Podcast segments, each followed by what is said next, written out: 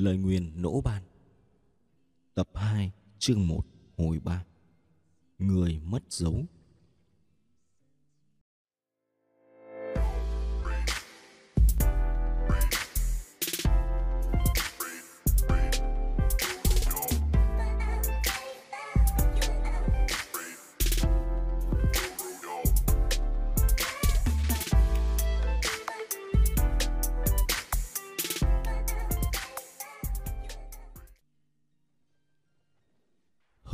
Năm về trước, Lỗ Ân là một thiết huyết bảo tiêu trong nha môn tuần phủ chiết giặc.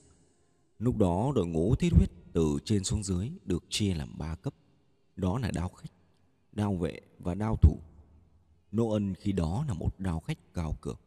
Ông vốn đã có công phu gia truyền. Sau khi gia nhập đội ngũ thiết huyết lại được rèn luyện đao pháp thực dụng nhất, hiệu quả nhất trong chiến đấu thực tế lên mọi chuyến bảo tiêu đều vượt qua nguy hiểm hoàn thành nhiệm vụ. Nhưng trong một lần khi Nỗ Ân đến Phúc Kiến đón người nhà quan tuần phủ, trên đường đã bị cường đạo tập kích. Trong lúc giao chiến hỗn loạn, ông đã đánh nhầm phải đại công tử đang cuống cuồng bỏ chạy. Sau khi đến Hàng Châu, do vết thương quá nặng, đại công tử đã không qua khỏi, Lỗ Ân cũng khó thoát khỏi tội chết.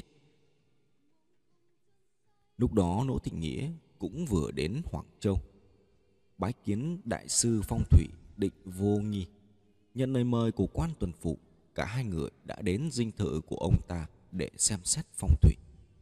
Nỗ Thị Nghĩa nhận ra kiến trúc nhà ở của quan tuần phụ có chỗ ác phá và tìm được trên xà nhà lóc chính của sảnh lăm cây đinh quan tài dị xét đã bị cưa mất đầu mũ.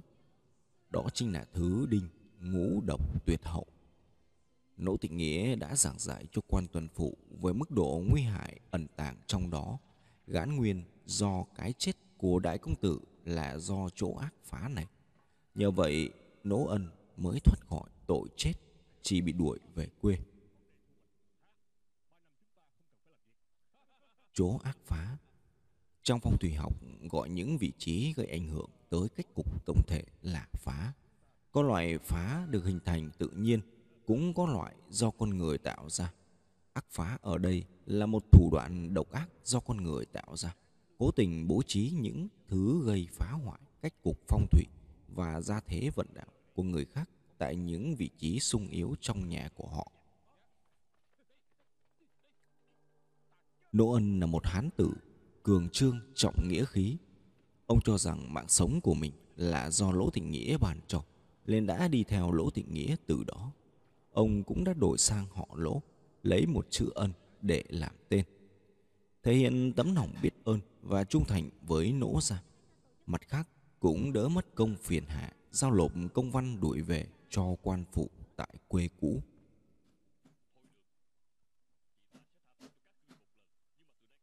Lỗ Tình Nghĩa và Lỗ Thiên Nhiễu bám sát sau lưng Lỗ Ân.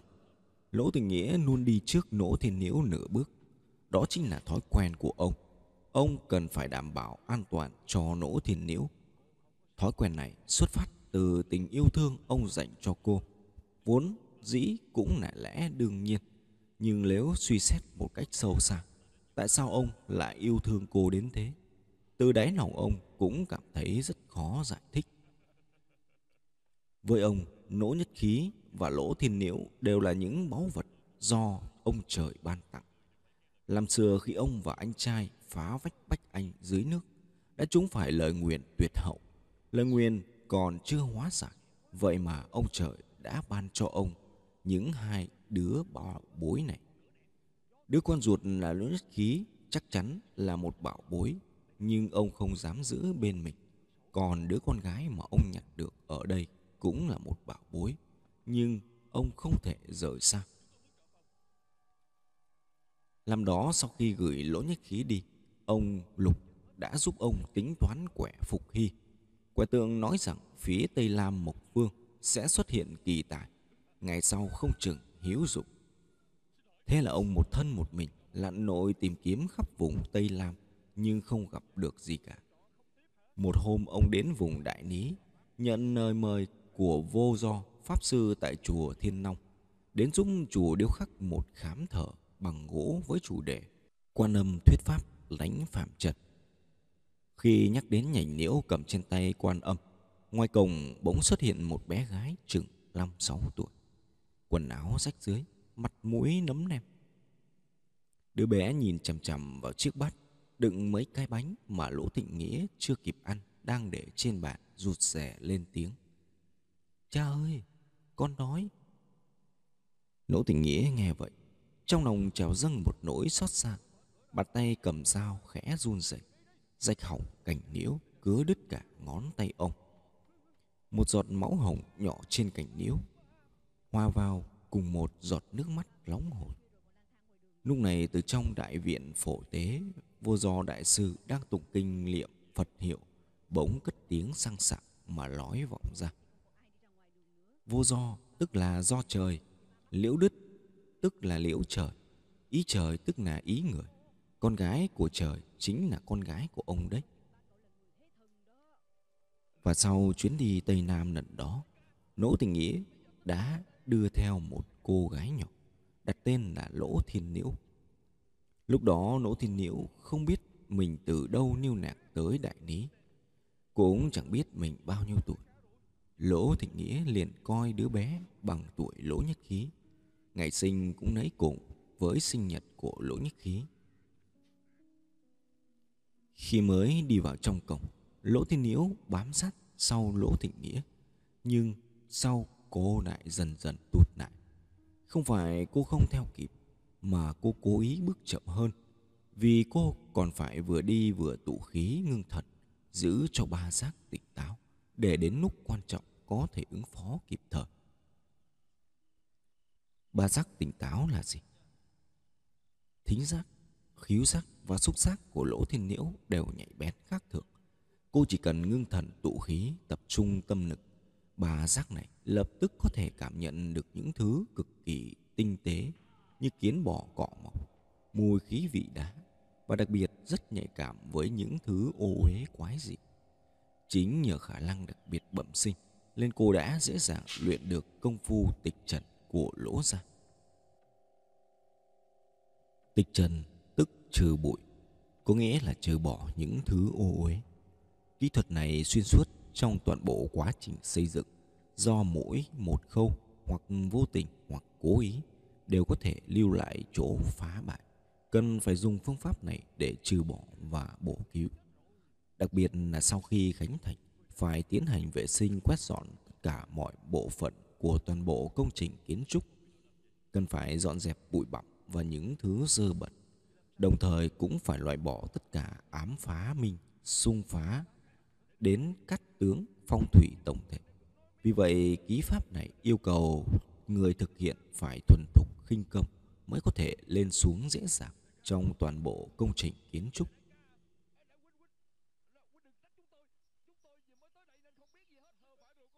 Cung ngộ tính rất cao, luyện công phu tịch trần chẳng tốn bao nhiêu tâm lực. Về sau khi đã lớn lên, cô dần dần nhận thấy rằng trong những thứ mà ba giác của mình có thể cảm nhận được không phải thứ nào cũng có thể giải quyết bằng tịch trật thế là cô đã cả ngày bám giết lấy ông lục để học công phu bố cát và thiên sư pháp. Ở bên ông lục lâu ngày giờ cô nói tiếng ngô còn thuần thục hơn cả ông lục bố cát tức là bố trí tốt lành thực ra phương pháp này chính là xem phong thủy địa vị nếu có thứ gì gây nguy hại cho các tướng phong thủy hoặc bản thân cách cục có chỗ thiếu sót, có thể áp dụng một phương pháp nhất định để bổ cứu. Phương pháp này cần phải kết hợp kiến thức của phong thủy học và kiến trúc học. Trong toàn bộ quá trình xây nhà, tất cả những khâu cần phải dùng nghi thức để đảm bảo cho sự may mắn tốt lành. Cách cục phong thủy đều được thực hiện bởi phương pháp bố cát. Ông Lục thời trẻ đã học thiên sư pháp ở núi Long Hồ. Mặc dù chỉ học được chút ít, nhưng cũng đã đủ vốn liếng để đối phó với những thứ ma quỷ, quái nặt vật. Nhưng Lỗ Thiên Nhiễu vẫn chưa hài lòng. Cô thậm chí còn theo ông Lục đến tận núi Long Hồ, nói là muốn học được thiên sư pháp. Chính tông huyền diệu hơn nữa. Ông Lục dẫn nốt Thiên Nhiễu lên núi Long Hồ nhưng chỉ ở đó 7 ngày đã về. Các vị đạo sĩ giả trong phong thái tựa thần tiên ở núi Long Hồ đều rất quý mến nỗ thiên nhiễu, thế nhưng không ai chịu dạy thiên sư pháp cho cô, mà chỉ giảng giải chút ít về bát quái dịch số, kỳ môn độn giác và kể cho cô nghe một số vật quái dị, việc ni kỳ khác. Họ đều cho rằng cô không cần phải học, vì cô đã lờ mờ hiển hiện tướng bích nhãn thanh đồng. Đạo gia và đông nghi đều cho rằng bích nhãn thanh đồng là thần tiên. Vì vậy, chỉ ít nỗ thiên niếu cũng nửa người nửa tiên. Yêu ma quỷ quái nhìn thấy cô sẽ phải lẽ tránh. Lỗ thiên niếu lại cho rằng đó là cái cớ để các đạo sĩ từ chối chuyện dạy tuyệt kỹ cho mình. Nhưng nghĩ lại, mình cũng chỉ là một đứa con gái, quả thực không thích hợp để học các thuật rước thần đuổi ma, nên cũng thôi không lại lị thêm nữa. Thanh đồng có nghĩa là mắt biếc con người xanh. Nhà cửa ở vùng Giang Lam thường có bố cục khuất khúc quanh co, ân tổng thể trong chi tiết. Rất nhiều viên lâm trạch viện lớn có bố trí chẳng khác là một mê cung. Nhà cửa xây dựng theo phong cách này khi bày đặt khảm lút hay ám toán, kẻ đột nhập thường sẽ nhắm vào người đầu tiên và cuối cùng để ra tay, chứ không hướng mũi tấn công vào những người ở giữa. Vì đường lối bên trong rất ngắn, liên tục rẽ ngoặt quanh co, che chắn khéo léo. Người đi phía trước đã qua chỗ ngoặt đến mấy bước mà người phía sau chưa chắc đã bám theo kịp. Người đi sau đến chỗ rẽ phải quan sát kỹ mới biết được phía trước lên đi đường nào. Đôi khi mặc dù nhìn thấy người phía trước nhưng con đường dưới chân chưa chắc đã dấn được tới nơi. Không chừng lại có ao nhỏ, cầu ngắn chắn được, phải đi vòng sang bên cạnh. Chỉ có người ở giữa mới có thể luôn phối hợp được với hai người trước sau. Và trước mặt sau lưng cũng luôn có người hỗ trợ che chắn. Vì vậy, quan ngũ lang vốn định đi sau cùng nhưng đã bị ông Lục ngăn lại. Ông biết rõ mặc dù quan ngũ lang dũng mãnh kiên cường, không mạng sống chết, nhưng anh ta quá thật thà, dễ mắc lừa. Nếu như để anh ta đi đoạn hậu, chỉ cần hơi tụt lại phía sau, chắc chắn sẽ trúng bẫy.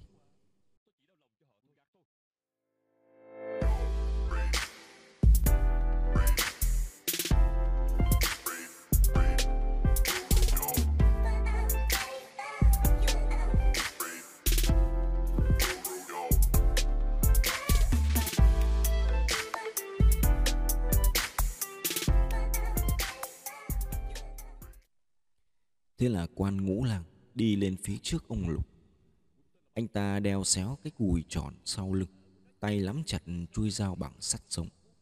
Dẫu rằng ngũ lang là đệ tử của Lỗ Ân, nhưng anh ta lại không biết đao pháp xuân thu. Điều này có liên quan tới ngộ tính và thể trạng, cũng liên quan đến tính khí và nhân cách của anh ta.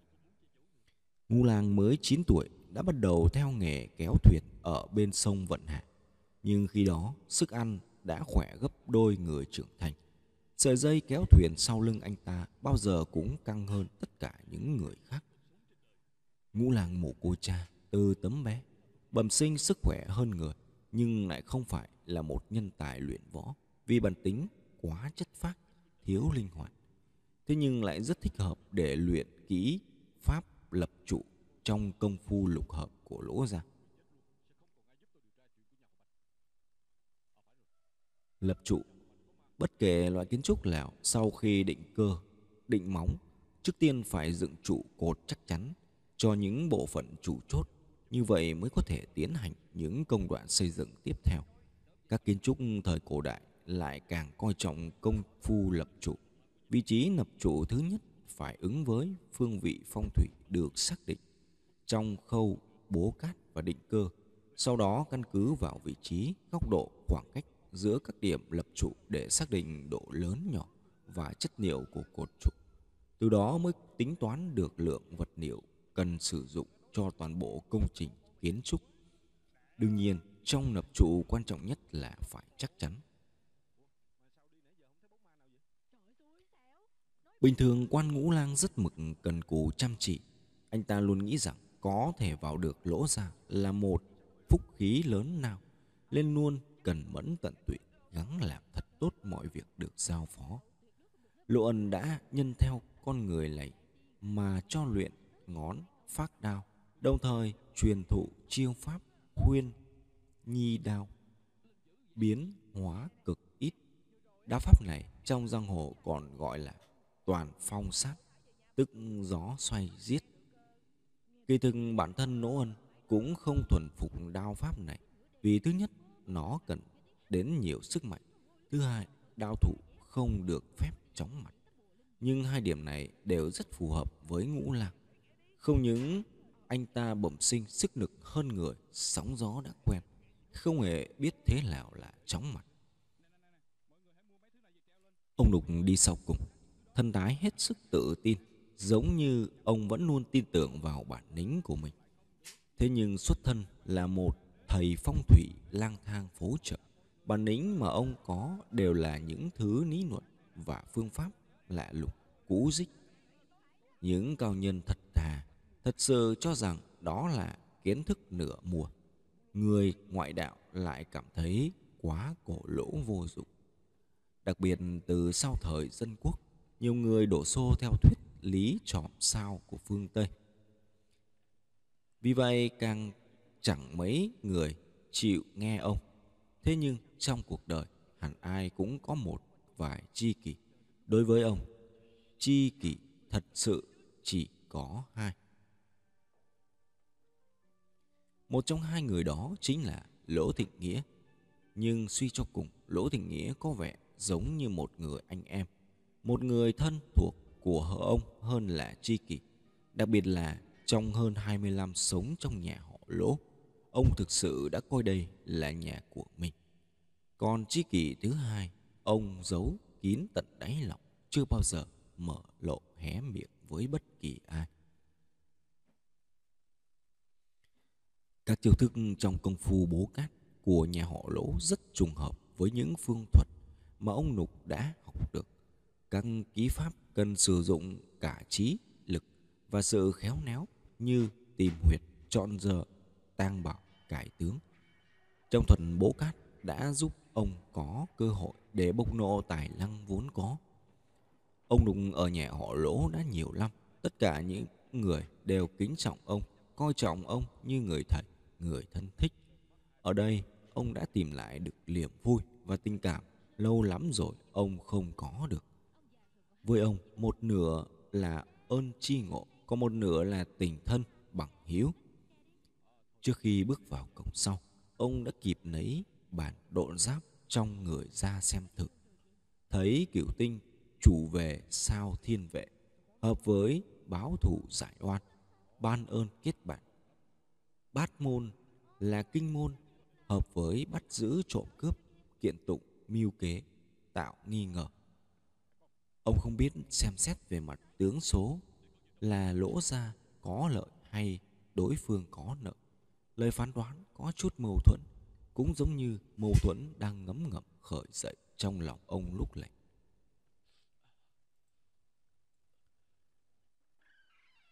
khi ông lục bước vào cổng sau, chỉ nhìn thấy ba người. Lỗ Ân đi đầu đã rẽ ngoặt về hành lang phía trước. Khi ông đi đến chỗ nối tiếp giữa mái hiên với hành lang phía trước, Chỉ còn thấy Lỗ Ân và Lỗ Thịnh Nghĩa đang đi về phía bờ ao cách đó khá xa. Mà không nhìn thấy bóng dáng Liễu Nhi và Ngũ Lang đâu nữa Ông cũng không mấy bận tâm Vì rất có thể giữa ông và Lỗ Thịnh Nghĩa còn có một đoạn khuất khúc phải ngoặt thêm một vài chỗ nữa mới có thể nhìn thấy mấy người. Đúng lúc đó, Lỗ Tình Nghĩa ngoảnh đầu lại, nhìn thấy ông Lục ở tận phía sau, vẻ mặt đột nhiên biến sắc.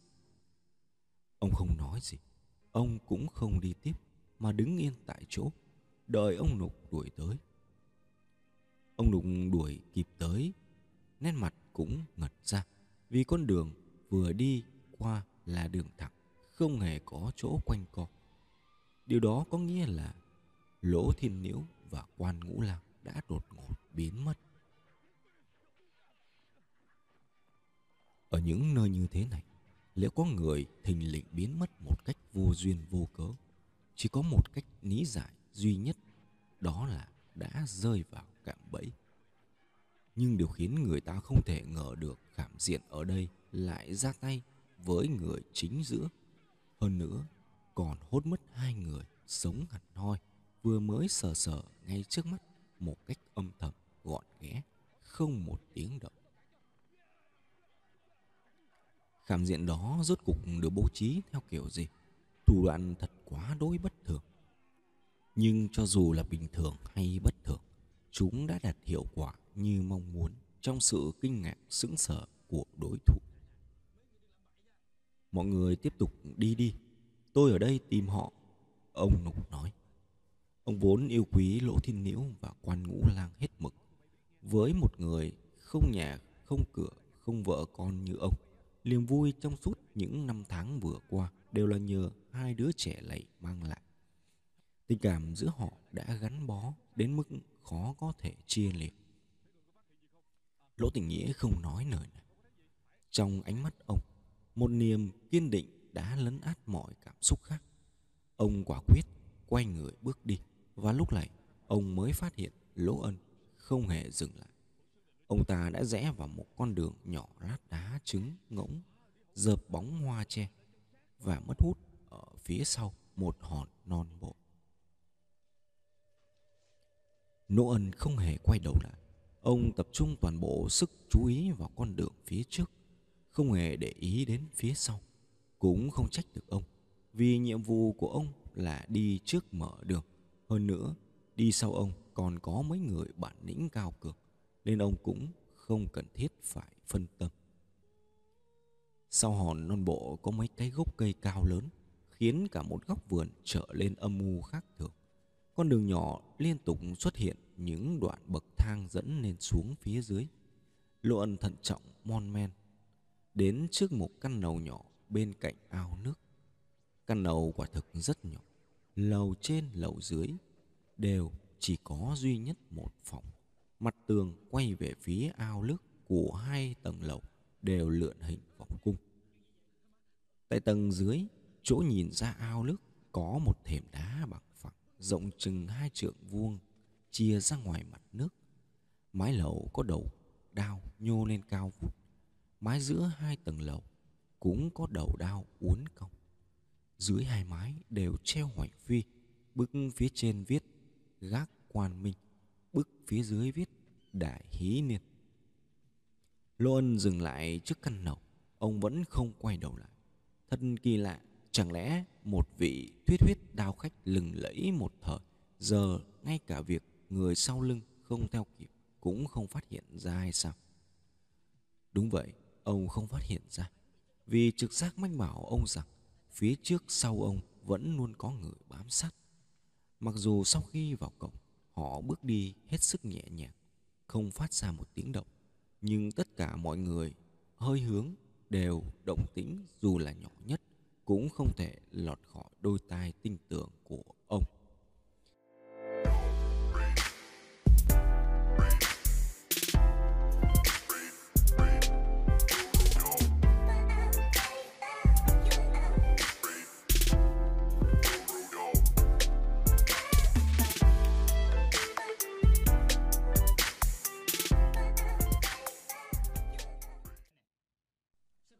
Thế mà ông biết từ lúc bước vào cổng cho đến giờ, bước đi vào động tác của người phía sau vẫn không thể thay đổi. Mức độ nhẹ nhàng cũng rất đồng đều. Và điểm quan trọng nhất chính là bước chân và động tác đó vô cùng quen thuộc với ông. Nô ân lại tiến thêm mấy bước về phía căn nọc đến cạnh một gốc cây lớn ven bờ ao. Từ vị trí này có thể nhìn xuyên qua chấn song cửa của tầng lầu ở lầu một quan sát được mọi thứ bên trong.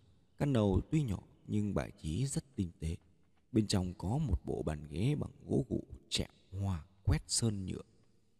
Hai bên là chiếc trường kỷ bằng gỗ gụ kê sát tường. Ba mặt của căn phòng đều có cửa sổ. Tại mặt tường hướng về phía ao nước, ngoài cửa sổ còn có thêm một cánh cửa nhỏ tám ô khảm kính. Bước qua cánh cửa này có thể đi xuống được thềm đá chia ra mặt nước. Cửa sổ tầng dưới và tầng trên đều khảm nhiều ô kính sặc sỡ đủ màu. Nhà bình thường ít khi có kiểu cách xa hoa như vậy. Các ô cửa và cửa chính đều không đóng chặt. Một đợt gió lạnh từ mặt ao thổi tới, khiến những cánh cửa sổ rung lên khe khẽ.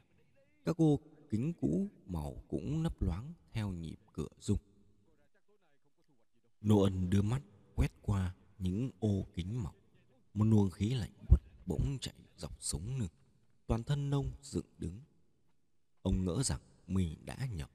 Lên lại đưa mắt nhìn thêm một lượt. Kết quả khiến ông vô cùng kinh sợ. Ông bèn dẫn thêm vài bước về phía trước. Tiếng bước chân phía sau cũng lập tức bám theo. Khoảng cách còn gần hơn so với bàn nãy. Lỗ Ân cảm thấy sống lưng căng thẳng, mồ hôi lạnh úa ra từ chân tóc như một con sâu bò ngoằn nghèo vào tận trong gáy. Hình ảnh phản chiếu trên ô cửa kính đã phủ định thính giác của Lỗ Ân. Sau lưng ông không hề có một ai. Trong lòng Lỗ Ân khởi lên một nỗi sợ hãi mơ hồ. Ông từng là một đao khách khét tiếng, biết bao sinh linh đã trở thành hồn ma dưới lưỡi đao của ông. nên ông không tin cũng không sợ những thứ âm tà quỷ quái, huống chi là lúc này đang giữa thanh thiên bạch nhật. Ông đã từng nhìn thấy mà, đó là ở trong một ngôi nhà hoang bên cạnh Thái Hồ. Khi đó, ông Nục đã hết thắp hương lại liệm chú, hết vẽ bùa lại vẩy rượu. Cuối cùng cũng nôi ra được một hũ xương người dưới bậc tam cấp của gian nhà chính. Đó chính là con ma duy nhất mà ông từng thấy. Nếu ông Lục chịu nói sớm vị trí của điểm huyệt, ông chỉ đào vài cái thôi là nôi được cái hũ lên. Lấy ra bảo bối chấn trạch ở phía dưới là xong chuyện. Việc gì phải phí sức vẽ vời như thế. Nếu đã không tin có ma tục quỷ, tại sao bây giờ ông lại cảm thấy sợ? Đó là vì ông tin rằng sau lưng ông thực sự có người. Một người hoàn toàn có thể lấy mạng ông. Lỗi sợ hãi đã thúc đẩy ông bước tiếp về phía trước. Ông muốn nới rộng khoảng cách với kẻ đang bám sát phía sau. Ông muốn tìm ra một vị trí có lợi cho mình. Tiếng bước chân ở phía sau vẫn bám sát theo ông, khoảng cách mỗi lúc một gần hơn. Đột nhiên, Lỗ Ân nhận ra điều gì đó. Thân thủ và bộ pháp của người phía sau quả thực sự vô cùng quen thuộc, quen thuộc đến mức giống hệt bản thân ông. Hai mí mắt của Lỗ Ân bỗng dựng ngược lên. Không sai, đó chính là thân thủ bộ pháp của chính ông. Tại sao sau lưng ông lại có một Lỗ Ân khác bám theo nữa? Lỗ tình nghĩa vòng qua hòn non bộ. Ông không nhìn thấy Lỗ Ân, chỉ thấy một con đường nhỏ khuất dưới bóng hoa lượn vòng và một miệng hang đá dưới chân hòn non bộ. Miệng hang đá không cao, người lớn phải cúi đầu mới có thể chui vào được. Đường dẫn vào hang cũng rất hẹp, chỉ đủ một người lọt qua. Lỗ Tình Nghĩa là một cao thủ về kiến trúc xây dựng. Ông biết nhà cửa ở Tô Châu đều rất chú trọng cách bài trí đá dẫn nước. Đá và nước phản chiếu lẫn nhau cũng tạo thành chủ điểm trong bố cục viên nâm. Khoan chưa nói tới nước. Hãy xem hòn non bộ kỳ dị này trước. Tô Châu ở sát Thái Hồ, đá Thái Hồ, vốn hình thù kỳ dị, sinh động nhiều thế, thường được dựng giữa sân để thưởng ngoạn. Từ đời Tống trở về sau, phát triển thành cách xếp đá tạo núi. Đá vốn dĩ có hình thù quái dị, xếp chồng thành núi và cũng phải thuận ứng theo các thế khúc khuỷu tinh xảo của đá tự nhiên. Bởi vậy cửa hang tuy thấp nhỏ, lối vào chật hẹp, nhưng sau khi vào trong, bước thêm vài bước, có lẽ sẽ có một cánh tượng khác hẳn. Nhưng Nỗ Thịnh Nghĩa cũng không khỏi băn khoăn. Tại sao Nỗ Ân không đợi ông đã vội đi vào một hang đá giả sơn như thế này? Cho dù không khảm không nút, chỉ nhờ vào tạo hình của đá và những lỗ hổng muôn hình vạn trạng đã đủ để trở thành một nơi ẩn nấp lý tưởng cho những kẻ tập kích.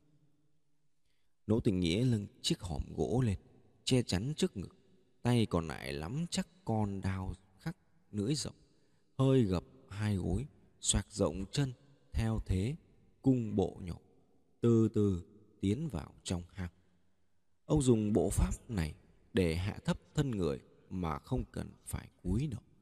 Đồng thời mở rộng khoảng cách giữa hai chân. Một chân cố gắng tiến thật xa về phía trước. Thế này trong độn giáp vô kế thiên, Gọi là thạch sùng bỏ ngược. Ưu điểm là nếu không may dẫm phải khạc lút hay chạm lấy lọt bẫy, thì cơ thể vẫn chưa di chuyển đến nơi, nên chưa bị tổn thương đến chỗ hiểm, vẫn còn cơ hội thoát ra ngoài ra nếu chẳng may bị khảm diện quá chặt khi vạn bất đắc dĩ vẫn có thể học cách thạch sùng đứt đuôi tự cắt chân để bảo toàn tính mạng vô kế thiên là trước tác của một tú tài cuối đời mình người chết sao, không rõ tên tuổi, chỉ biết biệt hiệu là Tuyên Lạc Sơn Nhân. Thực chất là những nội dung trong sách không phải do ông viết ra, mà chỉ là thu thập, chỉnh lý các phương pháp vận dụng kỳ môn độn sắc từ thời cổ cho đến đương thời. Còn nội dung của vô kế thiên viết những phương pháp bỏ nhỏ, giữ lớn, cách bỏ trốn để bảo toàn tính mạng thậm chí quay đầu phản kích trong những tình thế cấp bách không còn kế gì có thể chi thiệt lỗ tình nghĩa đã nọt thỏm vào trong lòng hang tối mịt giống như bị lút chừng bởi chiếc miệng há hốc của một con quái thú khổng lồ.